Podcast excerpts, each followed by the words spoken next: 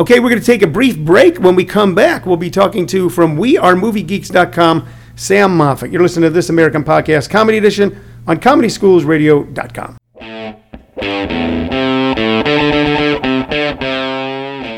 But now, ladies and gentlemen, for your listening, uh, and I wish viewing pleasure, but just listening pleasure, uh, we have on the phone with us a gentleman by the name of Sam Moffat. Sam, uh, just to make sure that the gods of uh, telecommunications are working correctly, can you say hello? I can say hello. Yeah, there you go. All right. Well, you know, yeah, and we know you have that capability. From WeAreMovieGeeks.com, we welcome to the show this morning Sam Moffat. Sam, thanks for joining with us. It's an honor and a privilege, Tony. Now, full, full dis- uh, disclosure, um, Sam is someone who I've known since I was 13 years old, uh, and uh, we um, we were roommates at one time in the 70s, and we even hitchhiked halfway across the country together. We're not together; we split up in teams, and you were on a, a separate team. You were with Craig, and I was with a guy named Electric Ed Tate. Uh, in the interim, though, you have become a movie critic, and I've read several of your reviews, and you're great at going deep in the paint on movies so tell us about WeAreMovieGeeks.com and your involvement in it.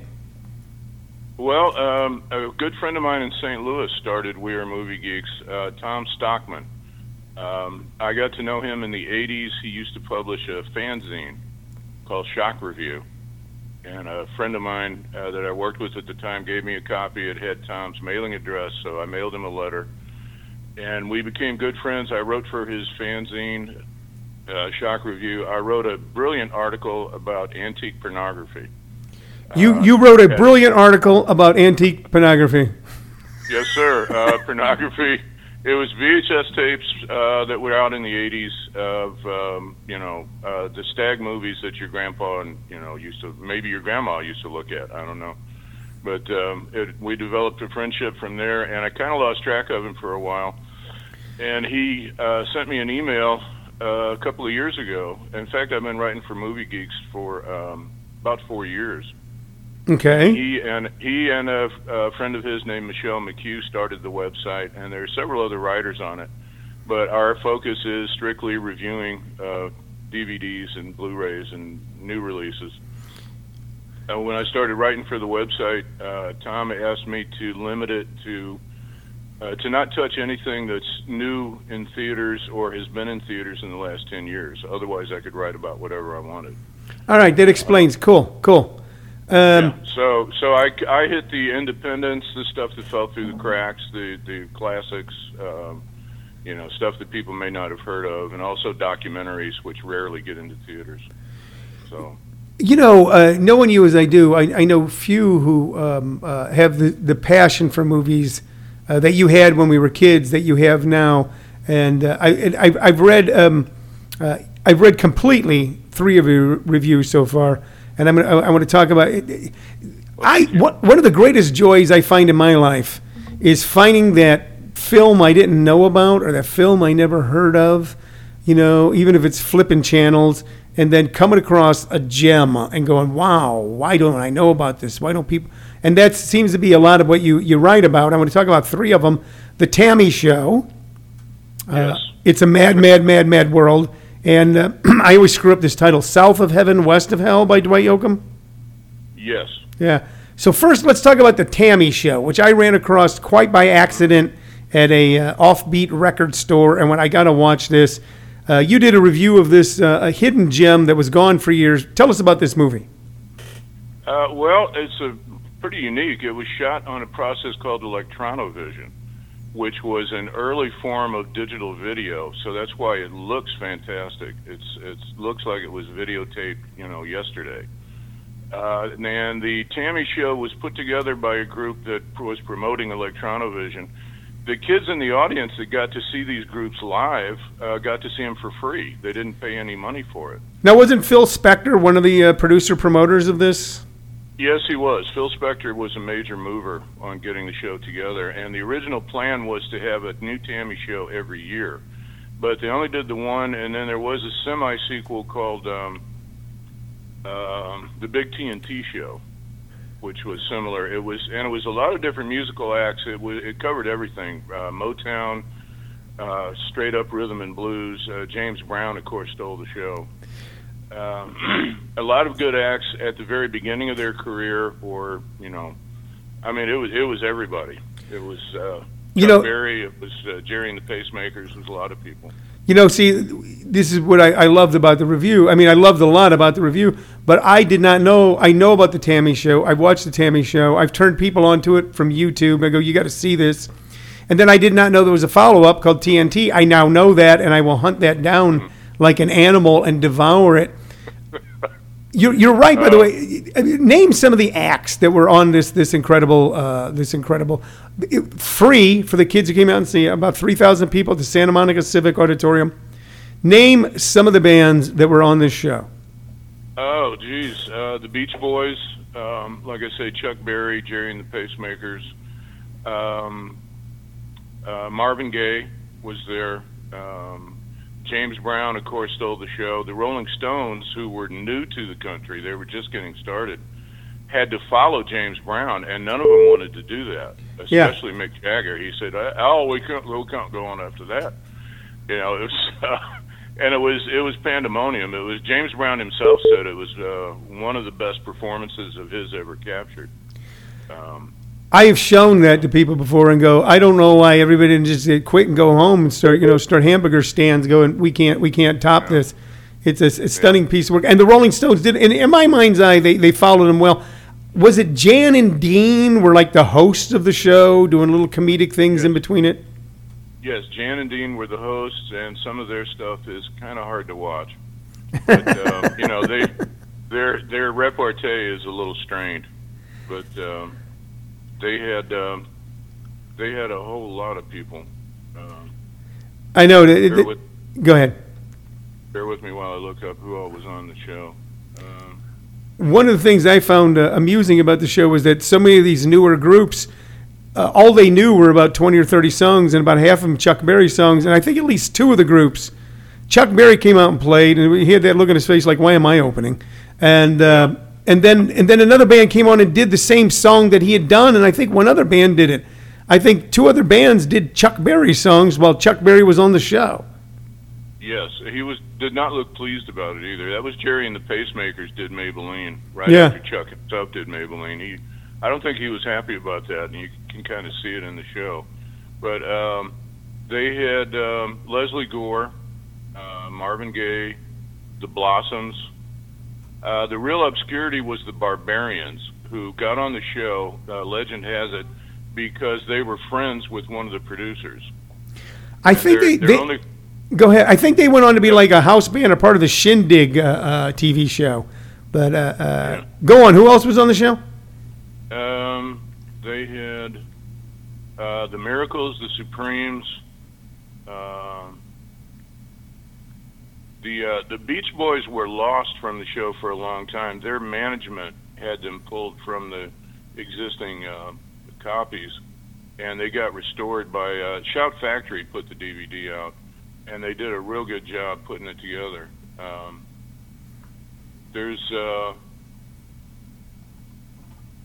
let's see. That's that's pre- um, That's a lot. That's a lot. uh, Smokey Robinson and the Miracles. Um, they did um, Mo- Mickey's Monkey. Um, in the house band, the house band was known as the Wrecking Crew. um, as just a session player in the house band was Leon Russell. Well, yeah, the Wrecking Crew was. Um, I just watched the documentary on the Wrecking Crew recently. I mean, so much of uh, um, uh, what was um, American pop, what was uh, beginning to form into American rock in the mid '60s or so. Uh, you know, from early '60s into about the late '60s, was a group of about 20 musicians out of Los Angeles that were uh, unofficially known as the Wrecking Crew. Glen Campbell was a member of the Wrecking Crew.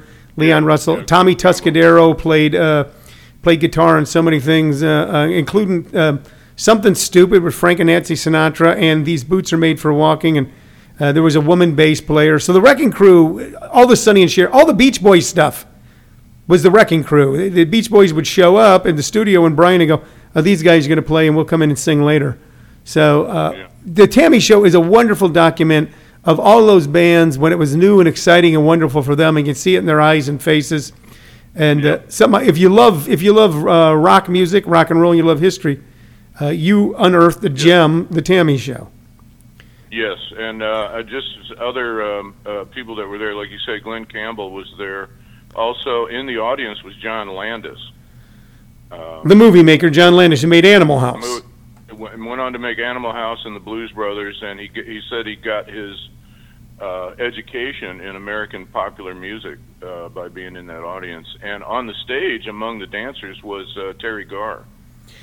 Man, oh man! Let's move on now to uh, another movie that is uh, was not uh, a rare or lost gem at the time. It was a hit in the theaters, but now, um, like some movies, seem to turn up on on cable, basic cable, premium cable, over and over and over. This one doesn't, and it should uh, because it, it's so much influence, so much of comedy moving forward in America, and that's it's a mad, mad, mad, mad world. Yes. Yes, uh, that's the Criterion version. That's uh, uh, one of those packages that's both Blu-ray and DVD, and it has uh, the accepted theatrical version, and then they tried to restore the roadshow version. Um, one of the one of the great tragedies of film history is so many movies are destroyed after they you know made the rounds of theaters. Uh, Mad World was shot in what was called Ultra Panavision, which was a super widescreen process for Cinerama theaters. And the original Roadshow version ran well over three hours. And uh, when they put it in regular theaters, they burned all the copies of the Ultra Panavision uh, version, and they they created the theatrical version that was about 20 minutes shorter. So if you get the DVD through Criterion, it's um, it's both versions and they they reconstructed the roadshow version with still photos and some black and white footage and just various ways to try and, and fill in the gaps, so to speak. It's, and, um, it's how I see them do some uh, silent films where they go, "We've lost 20 minutes of this," and they'll put in a, a title telling you what went on. That movie was a, a veritable who's who of American yes. comedy at the time, of those who were passing yes. the torch and those who were soon to pick up the torch. T- tell us about a few of the people that were in that film. Oh, good heavens. Jonathan Winters uh, kind of steals the show, but uh, Sid Caesar, Mickey Rooney, Buddy Hackett. Um, and in cameos, you get uh, Jack Benny, Jerry Lewis. Um, there's uh, it, it's uh, literally unbelievable who all they got in the movie. Uh, Spencer Tracy is the cop who tries to make sense of what's going on. Um, Jimmy Durante's in the film Under the Big W. Jim, Jimmy Durante starts uh, starts the thing uh, by uh, running his car way out there. He's uh, Smiler Grogan. He's uh, you know just been released from prison. They think he's going to go get his money that he that he hid. Uh, uh, Milton Berle is in it. Uh, Ethel Merman. Uh, Dick Shawn is in it, uh, playing a character who is uh, definitely consumed something more than a cocktail. Yeah. Uh, it's actually it's, it's actually a, a it, it's actually a better uh, a better performance. He's he's known so much for his performance in the producers, but it was a similar yet I, I thought funnier performance. Yeah, um, his his character's introduced uh, dancing the Watusi with um, uh, I can't remember her name, but uh, Dorothy Provine is in it. Edie Adams, uh, Eddie Anderson, also known as Rochester. Jim Backus is in it. Uh, Aren't the Three Stooges in it in just like the briefest of moments? Yeah, they're one of the cameos. They're they're shown as uh, firefighters standing by in case of a disaster, which of course there is a disaster. But it was uh, it came out during the period when Hollywood was doing what they called road shows, which were uh, limited engagement, widescreen. Uh, they treated it like a special event, and usually that was for uh, uh, costume uh, epics like Spartacus or uh, Ben Hur. And Mad World was the only epic comedy, as far as I know, that's ever been made. Um, they kind of made a remake of it in a movie called Rat Race a few years ago. Yeah, yeah, I saw that. Uh, sure. Yeah, which uh, you know has its moments, but um, I used to think of uh, Mad World as being like a comedy King of the Hill, where they're all fighting to to steal the movie from each other. Yeah, yeah, but, but well it, put. Yeah, but it's also like a comedy relay race. They keep passing the baton from one uh, group to another. Uh, the the gag is there's money hidden under a big W out at Santa Rosita Park, and these different uh, people are trying to get there to get that money. So they're they're using every means available: airplanes, uh, motorcycles, uh, pickup trucks, you know, whatever. And um, Jonathan Winters, go, the the highlight of the movie to me is Jonathan Winters going berserk and destroying a gas station.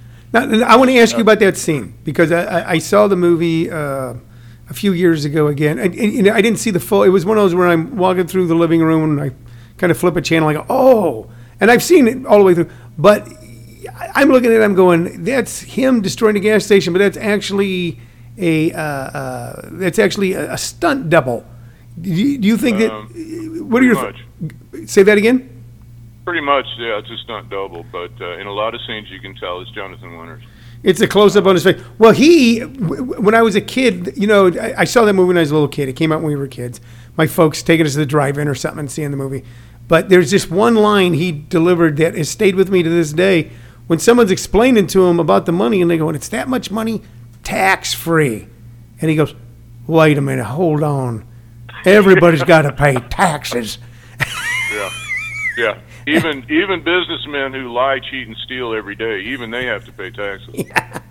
What are you talking about? Yeah, yeah. Winters, yeah. Winters is is excellent. He just And, steals uh, the show. He just yeah, the um, uh, who uh, uh, Carl Reiner is also in it. Uh, the gas station is run by uh, Arnold Stang and a great character actor named Marvin Kaplan. Yeah, And sure. The gag is the gag is they think he's crazy because he told Phil Silvers about the money, and Silvers convinces them that Jonathan Winters is nuts. So they duct tape him to a chair, and uh, he, he gets out of that, and he proceeds to destroy the gas station. And yeah, it's it's very very funny. And uh, supposedly Winters said that um, the per- the people who owned that land thought that somebody had actually built a gas station there and they didn't realize. Then it came by the next day, and it was gone. It was totally leveled. But uh, Now, who, who, very di- who, di- who directed the film? Oh, uh, Stanley Kramer directed it.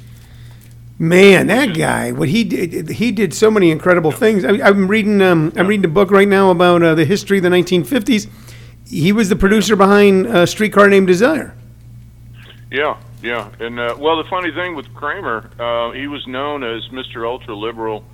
Um, you know, a lot of social dramas, uh, Inherit the Wind, um uh, The Defiant Ones. And when he went to make a comedy, he made this movie that showed the absolute worst of human behavior. You know, just naked greed and uh, extreme violence and um, a total disregard for law and order. I mean, the the one of the gags is the cops stand by and do nothing while these people lay waste to the Southern California desert. you know, they they don't do anything about it. I read about Kramer uh, that he um, he also produced all the uh, Elvis movies, and uh, Um, I believe so. and that someone said to him, they go, and, and they were, and, you know, and no disrespect to uh, the king, but a lot of those movies were schlock. And someone goes, how can you do that? He goes, and, and they make these other great movies like Ship of Fools and stuff. He goes, I make money off Elvis movies so I can make those movies. Yeah. Which is a, Yes. something I shared with a comic one time when I owned a club and I booked someone who they thought was reprehensible because there was no art in what they did. And comic goes, How can you book that person? They go, Well, they pay your salary so you can go up there and be artistic because people pay to come out and see him. Let's move on to um, South of Heaven, West of Hell. Uh, there's two westerns that uh, received so much negative press that you thought that someone had actually uh, killed someone's child, and that's why they wrote about it.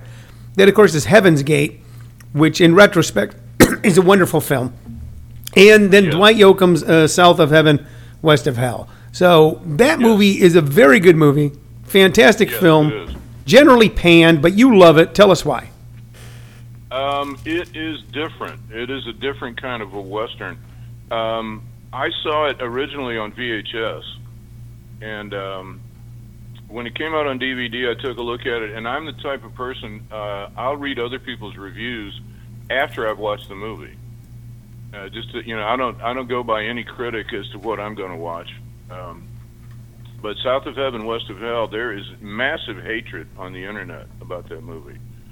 Um, it's uh, it's a real simple story. Um, Dwight Yoakam is a small town sheriff, and he's from a family of inbred rednecks who are very similar to the family in Texas Chainsaw Massacre in that they're all male. There don't seem to be any women in the family. And uh, his adopted brother is Vince Vaughn, who plays uh, just a totally evil, you know, yeah, old school bad guy. You know, would gladly kill a woman and her child if it meant he could get some money. Um, and his family comes in and uh, robs the bank where he's the sheriff. And the movie, for some reason, we don't see him um, immediately get up a posse and go after him. It, it picks up a couple of years later, as if he's forgotten about that. And um, he basically ends up uh, finishing up some business, and the family is is very strange. Like for instance, Paul Reubens is a member of the family, Pee Wee Herman. and he's un- Pee Wee Herman, and he's unrecognizable. If, unless you look really close, because he's got a full beard and he wears a Mexican sombrero. Man, if only he'd had that down a few years before, I would have changed his career, being unrecognizable. Yeah, um, it's it's an interesting movie in that uh, Billy Bob Thornton is in it, and he plays the the most well-educated and well-spoken person in the movie. Um, in fact, there's a lot of good casting. Uh, Bud Cort is in it. From uh, Harold and Maude. Harold and Maude, and um, um, several other interesting movies. Uh, uh, Why Shoot the Teacher? And he's unrecognizable. He's gained a lot of weight, and he's, uh, you know, of course, he's older. Uh, Luke Askew is in it. He's one of the bad guys, uh, and it's just, uh, it's just, it's offbeat. It's, it's, uh, the, it's not like a typical western at all. Like, for instance. Uh, they actually deal with uh, you know in old westerns they would shoot and shoot and shoot and you'd never see them reload. Yeah. Uh, in this movie, they run out of ammunition and they throw rocks at each other. Uh, they'll just pick up rocks and start throwing them. Uh, A more honest, uh, a more honest uh, uh, telling of uh, uh, oftentimes those sort of battles. yeah, and they also show that it was very common for people to be shot and they don't fall down dead immediately. They just keep fighting. Yeah, squirming and screaming. Um, a, a couple. I one. Of I watched the film, and, and tell me if you agree with this. You know, there's certain types of music that require active listening, and therefore never reach. Uh, most pop music doesn't require active listening. It might be pleasant. You might like it. Uh, in the in the current uh, current era, a, a Justin Bieber song or even a Justin Timberlake song doesn't take active listening. It can be, you know, it's, it's dance music. You can kind of listen to it, not listen to it, just kind of picking up the beat. Some music requires active listening. A John Coltrane jazz song requires active listening.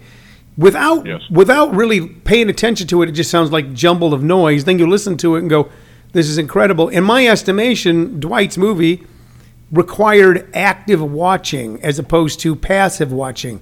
Uh, Yes. Would you agree with that? We- And would you talk about that sort of uh, movie for a moment? Yeah, yeah, it it is the kind of movie you have to pay attention to. Um, a better critic than me pointed out a few years ago when I, I, I one of my fa- all-time favorite movies. I took you to see it was Chinatown. Oh God, yeah, I remember.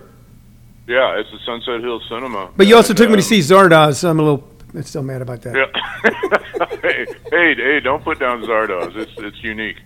Um, uh, Ch- this critic pointed out that Chinatown probably wouldn't be made nowadays because it's a movie that you have to watch and pay attention to. Yes. And a lot of movies now are these big spectacle movies. You can get up and walk out and you know get popcorn or whatever and not miss a thing. And um, South of Heaven, West of Hell, you have to pay attention to what every character says because they all have something important to say. Like for instance, Bridget Fonda is the uh, the nominal uh, romantic interest for Dwight Yoakam's character, and she's a very complicated, intelligent character.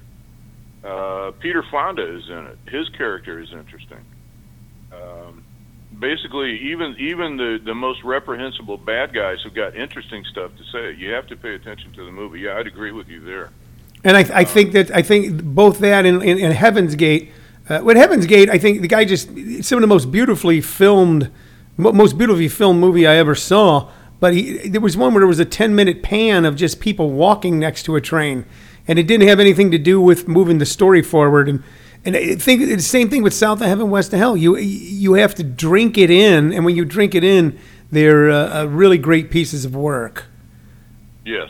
Um, so a couple things, Sam, before we move forward. So um, we would uh, we're going to ask you on the air if you would not mind about once a month or so uh, uh, joining us and, and sharing with us a gem that you have found that our listeners can then go out and, and enjoy. Would you would you be willing to do that for us about once a month? Absolutely, Tony. That, that, thank you. That would be again an honor and a privilege. Uh, and I'd right love to do that. now, there's two things I want to talk about real quick. Okay, uh, we, Billy Bob Thornton and Dwight. You know, Dwight Yoakam went bankrupt over that movie. I think he had to sell his house because that Uh, was yes, he, yeah. he put his own money into it. Yeah. Yeah, and of course, you know, he and Billy Bob Thornton, friends forever from both when they were both unknowns, uh, along with John Ritter, who had passed away. Uh, last night, uh, as we were finishing up Thanksgiving festivities, everybody left. There's a there's a, a movie theater five minutes from uh, my wife and I, Shirley, who's here by the way. Uh, she produces the show, and it would not exist without her. Um, I said, I said, hey, I go Bad Santa 2 is right down the street, and we can get there in five minutes. And she goes, oh, let's do that. I liked Bad Santa 2 because I like the fact that they tried to make Bad Santa 2. And I like Billy Bob Thornton, but it does not hold up the Bad Santa. Bad Santa was magic. Uh, have you seen Bad Santa 2? Do you have any thoughts on it or No, I haven't seen it yet, but I have seen the previews, and um, yeah, I agree. I, I I will watch any movie Billy Bob is in. Yeah. Um, he's just that interesting of an actor, and um, very often he has a hand in writing it uncredited. He'll he'll help Yeah. out with scripts, and he won't even take a credit for it. Um, but uh, yeah, I've seen the previews online. They look hysterical. You know, it, it, it, when it, the talk is so filthy and beyond the pale, and that and, and Oh, sure. there were only about twelve people at the theater last night, and uh, um, and they were laughing hard, harder than me because I, I Bad Santa to me is um, uh, I it's, I think that, it, that that that script are, are words to live by. So. Um, uh, uh, th- th- that movie, uh, if I if I could still drink and I don't, would be the guide to my life. Yeah. And the other problem is the kid has grown up to look a little too normal. The kid was so weird in the original Bad Santa, and now he's uh, he's a little too normal. Um, can you share with us any? So uh, we've shared with our audience three gems they should check out. Okay, if you love music, The Tammy Show. If you love comedy, It's a Mad, Mad, Mad, Mad World. And if you love Western, South of Heaven, West of Hell. Can do you have a, a nugget that you can share with us right now? That's a holiday weekend. Uh, everything at the theater doesn't look good to you. Your basic cable is driving you nuts. Something they can download. Something they can look at. Is there anything that, if you can, you don't have to. But do you have anything you would Oh, recommend? absolutely. Okay. Sure, absolutely. Every year around Christmas time, I uh, try and find a, a hidden gem as far as Christmas movies. And uh, a couple of years ago, I watched a thing uh, that I had read someone else's review in one of my magazines. Uh, Rare Exports: A Christmas Tale is a Christmas movie from Finland. Finland or Lapland, one or the other. It's one of the countries that's right up against Russia. Okay. And um, it is one of the movies. We had a raft of movies come out about the character of Krampus, which is basically the anti-Santa Claus. Yeah. Uh, in European countries, Santa has a, a demon helper named Krampus. Uh, some countries just call him the devil. And um, it's uh, the it's a small town uh, where the main uh, economy is uh, based around reindeer. And uh, right across the border in Russia, there's a group of very shadowy Americans digging a big hole, and the the hole is to they're actually trying to unleash Krampus to get him out of the hole, and it's not a good thing. Um, and the uh, the kid in the movie, it's it is in Finnish. It, it's it's uh, some of it is in English, but it it has subtitles. The kid is, I think, a European version of Ralphie from A Christmas Story, in that uh, he takes it. He decides he's going to do something about Krampus uh, causing all this mayhem and havoc. The reindeer start being slaughtered, and then people start being killed, and it's Krampus doing it. The kid has a real gun as opposed to a BB gun and he knows how to use it. I mean, this is like a ten-year-old kid, and it's it's his movie. It's his movie. He is the the kid is so charismatic, and he's just is disgusted with the adults because they won't help him, you know, take care of business. Uh, but it also has the Christmas spirit in it. There, there's uh, that's the weird thing. There are Christmas trees. There is gift giving. There's uh, there's um, his his father makes um, um, um, gingerbread men for Christmas. Although he's yeah, it, it's full of the Christmas spirit. but it's also a violent, horrific tale. I mean, it is a horror movie, but it's it has. Uh, The devil you know, is and- un- and- the devil is unleashed. Reindeer and people are slaughtered, but it has the Christmas Yes. spirit.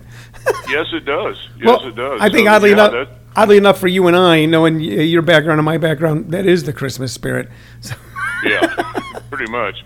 I mean, I like the movie Krampus, the one that was made Yeah. in America a couple of years ago, and there are some other movies about Krampus, but uh, this Rare Exports is is a very special movie. my wife was just uh, telling me that uh, she saw Krampus, and uh, uh, and she said it's dark. So she and she enjoyed it, which is why she's Yeah. married to me.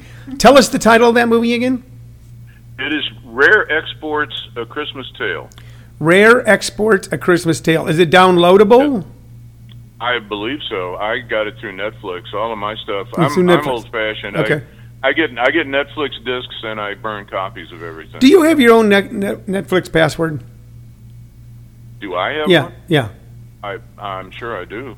Well, no. What I'm saying is, I, I have a theory about Netflix because, um, and then and then the guy who runs Netflix said it's okay, but uh, I use a password that my daughter gave me, and uh, um it's not her password. And that my theory is there's actually only one password to Netflix in the whole world, and we've all borrowed it. No one I know watches now. You go, use your password. No, this buddy of mine. Let me borrow his.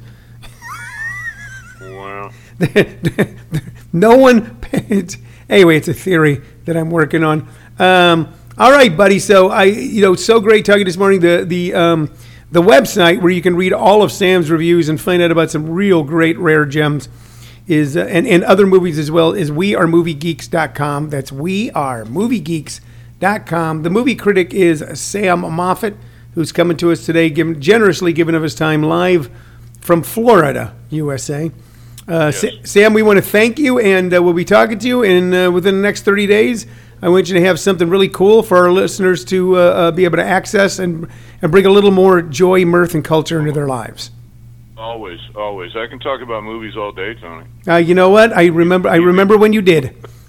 Well, I- in that in that aspect, I haven't changed. I just have more trivia that I can discuss. Uh, just the magazines we used to look at are now out of print. Okay, buddy. Uh, we we gotta go. Thank you very much, Sam Moffat. Thank you, Tony. Appreciate it. Bye bye. Bye. And that was um, that's really cool. Okay, uh, we are moviegeeks.com. Great reviews, great writing, and uh, what I love about finding uh, coming across a website like that, and I'm I'm jazzed that it was started by St. Louis people since I grew up there, is that uh, when you're looking for something to really kind of stimulate you or at least entertain you, and so much entertainment is so horrific. Uh, sites like that can lead you to stuff that you go, oh, I'd like to check that out, or oh, I'd like. If you have even a scintilla of a questing mind, there's a sentence for you. If you even have a scintilla of a questing mind, then you're always looking for that next wonderful thing. WeAreMovieGeeks.com can help you find that thing.